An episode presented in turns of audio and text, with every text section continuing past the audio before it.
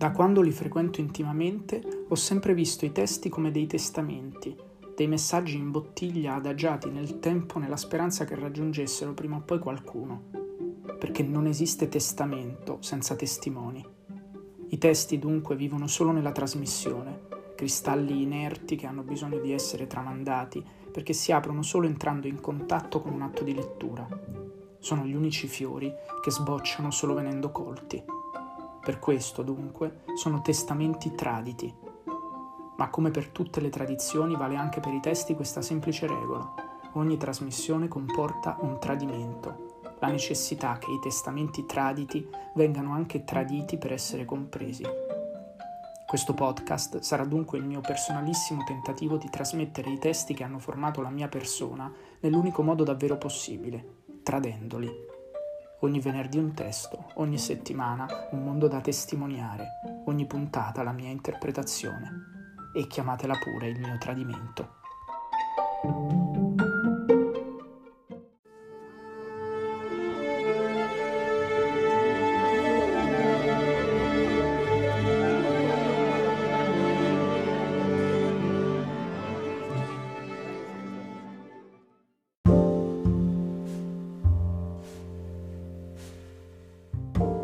Puntata numero 6.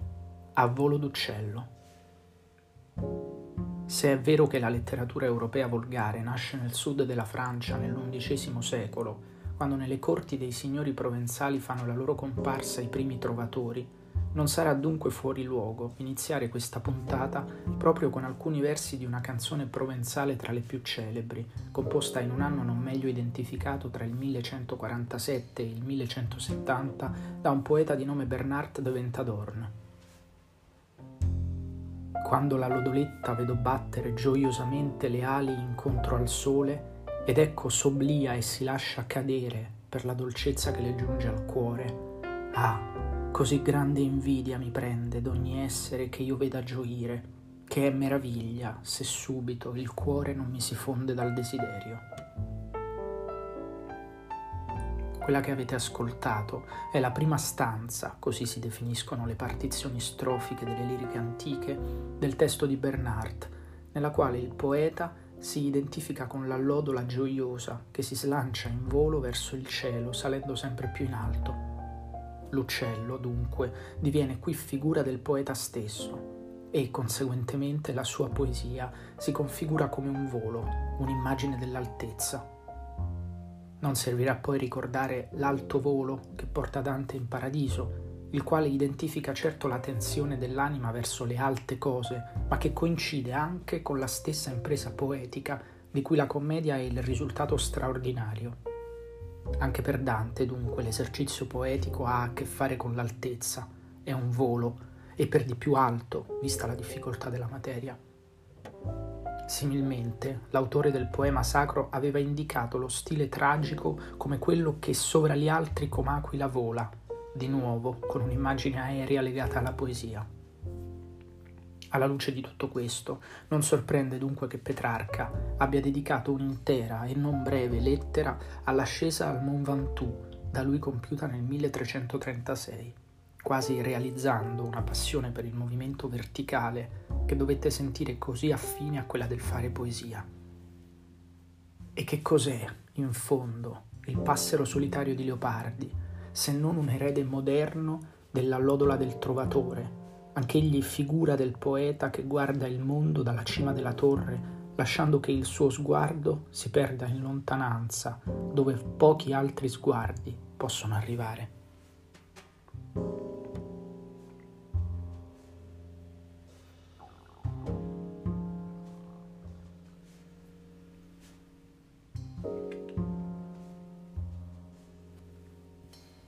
Il poeta passero è dunque creatura che, pensosa in disparte, il tutto mira, puro sguardo gettato sul mondo da una distanza che è contemporaneamente cosmica e minima.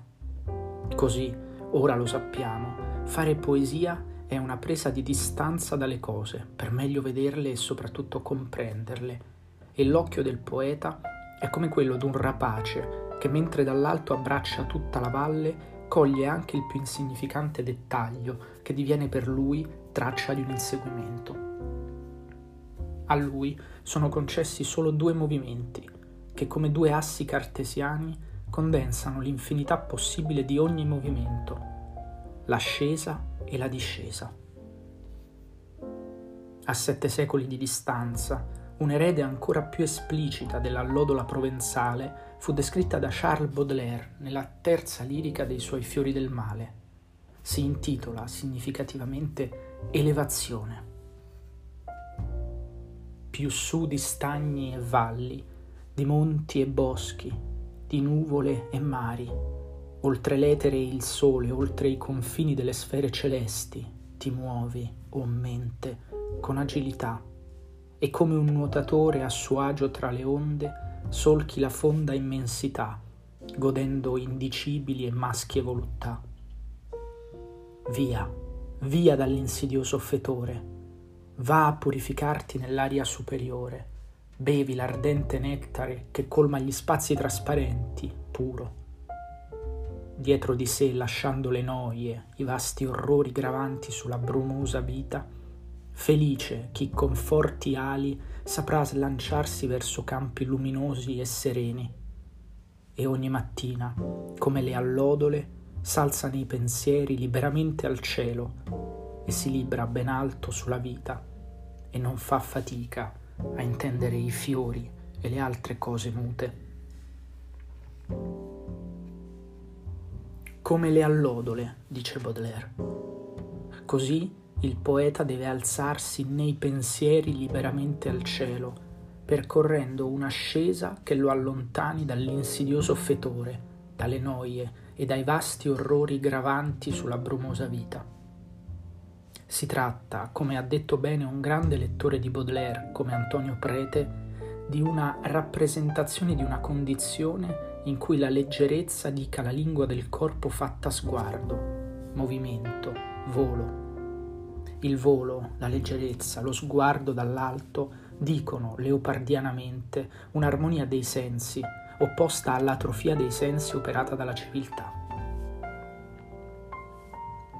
E così mentre il corpo resta intrappolato nell'atrofia della modernità, è la mente a librarsi in volo, ascendendo in una profondità che non si sviluppa all'ingiù ma all'insù, è la fonda immensità del verso 3, e nella quale il volare si trasforma dantescamente in un nuotare.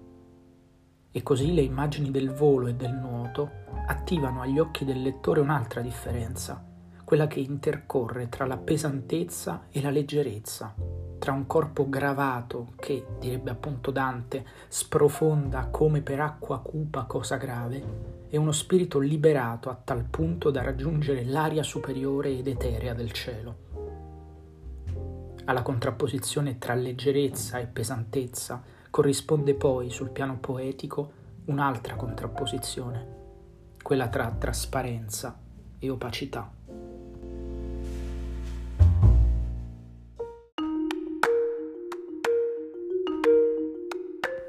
La poesia dunque eleva nella trasparenza, acuisce lo sguardo prima contratto e ostacolato dai fumi della modernità industriale agli albori. La città, col suo grigiore, i suoi miasmi, il suo fango, la sua bruma e la sua sporcizia, è opaca, intessuta di fetida aria opprimente.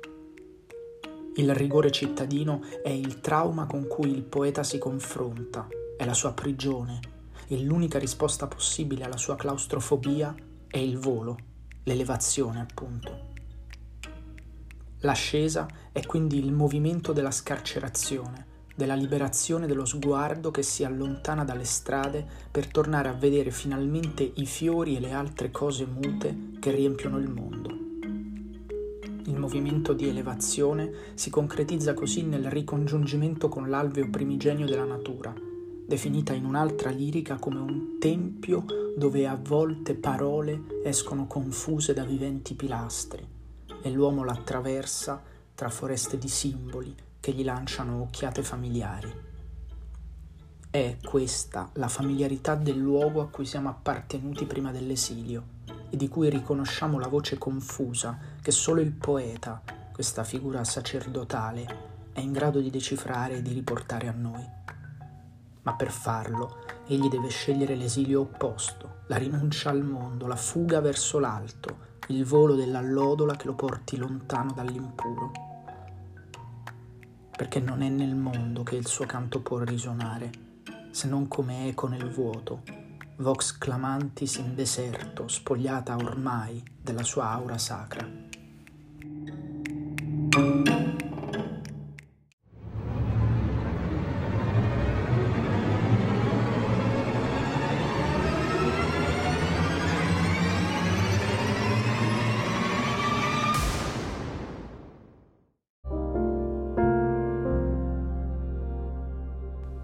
Abbiamo detto che il poeta uccello può muoversi solo lungo due assi cartesiani, che nella modernità si rivelano essere sempre più complementari, e dunque l'elevazione non mette al riparo da una caduta, non salva una volta e per tutte. D'altronde già la lodoletta provenzale di Bernard de Ventadorn finiva per vedere fondersi il suo cuore, perdendo i sensi nell'abbandono di chi s'oblia e si lascia cadere. Anche in Baudelaire, dunque, troviamo un contraltare dell'elevazione, di nuovo incarnato in una figura alata, quella dell'albatro. Spesso, per divertirsi, i marinai prendono degli albatri, grandi uccelli dei mari, indolenti compagni di viaggio delle navi in lieve corsa sugli abissi amari. L'hanno appena posato sulla tolda e già il re dell'azzurro, maldestro e vergognoso, pietosamente accanto a sé strascina come fossero remi le grandi ali bianche. Come fiacco e sinistro il viaggiatore alato, e comico e brutto, lui prima così bello. Chi gli mette una pipa sotto il becco, chi imita, zoppicando, lo storpio che volava. Il poeta è come lui principe delle nubi che sta con l'uragano e ride degli arcieri. Esule in terra, fra gli scherni, non lo lasciano camminare le sue ali di gigante.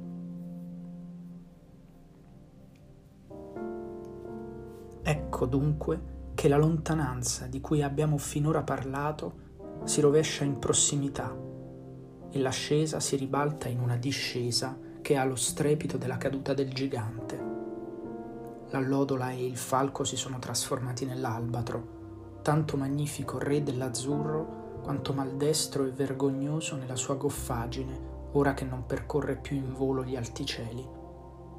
Caduto tra gli uomini, che non sanno far altro che schernire la sua regalità, non riconoscendola, egli diviene esule in terra, e da esule si muove incerto e impacciato dalle sue stesse ali, che sulla terra perdono ogni loro funzione prima così bello e ora storpio, divenuto fiacco e sinistro e comico e brutto.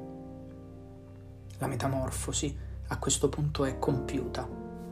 Se ci fossero dubbi, ma non ce ne sono, è lo stesso Baudelaire a rivelarci nell'ultima strofa che il poeta è come lui, proprio come l'albatro caduto a terra, esule anch'egli tra gli uomini che lo denigrano e ai quali la poesia non appare altro che storpia goffaggine d'ubriaco. Se dovessi indicare una sola figura capace di sintetizzare l'intera poetica di Baudelaire, sceglierei senz'altro questa, quella dell'esiliato.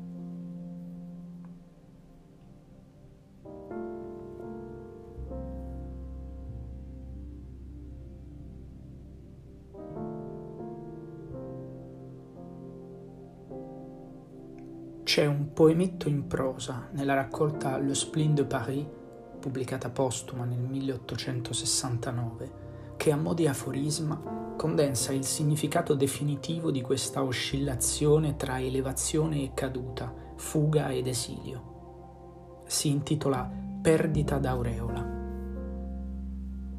Poco fa, mentre attraversavo di gran premura il boulevard e saltellavo nella melma, in mezzo a questo caos frenetico dove la morte accorre al galoppo da tutte le parti in un sol tempo, la mia aureola a un movimento brusco mi è scivolata di testa nella fanghiglia del macadam. Non ho avuto il coraggio di raccoglierla. Ho giudicato meno orribile perdere le mie insegne che farmi spezzare le ossa. E poi mi sono detto, non tutto il male viene per nuocere. Ora posso andarmene in giro in incognito, compiere le azioni più vili, a servirmi alla crapula come i semplici mortali. E come vedete, eccomi qua, in tutto uguale a voi. La strada, il poeta laureato, il simbolo della sua dignità, il traffico cittadino, qua e là il fango formatosi con la pioggia, l'attraversamento improvviso, la caduta dell'aureola.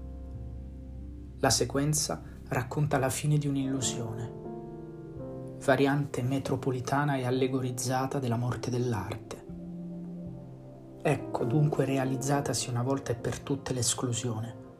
L'esilio è assunto come condizione di spersonalizzazione. Ora posso andarmene in giro in incognito, in tutto uguale a voi e di perdita di una voce peculiare.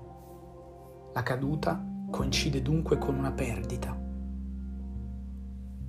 Ed è nell'improvviso scorrere dall'alto al basso che il poeta comprende l'unicità della sua condizione di esiliato, in cielo o in terra che sia. E la poesia, si scopre, non è la risposta all'esilio, bensì il segno dell'inappartenenza stessa il canto di dolore dell'uccello che incessantemente vola perché eternamente non ha luogo. La poesia è utopia. La poesia è in nessun luogo e in nessun tempo, perciò è eterna. E forse, in fondo, è vero quanto scriveva Rilke. Noi ci tocchiamo. Con che cosa? Con dei battiti d'ali con le stesse lontananze ci tocchiamo.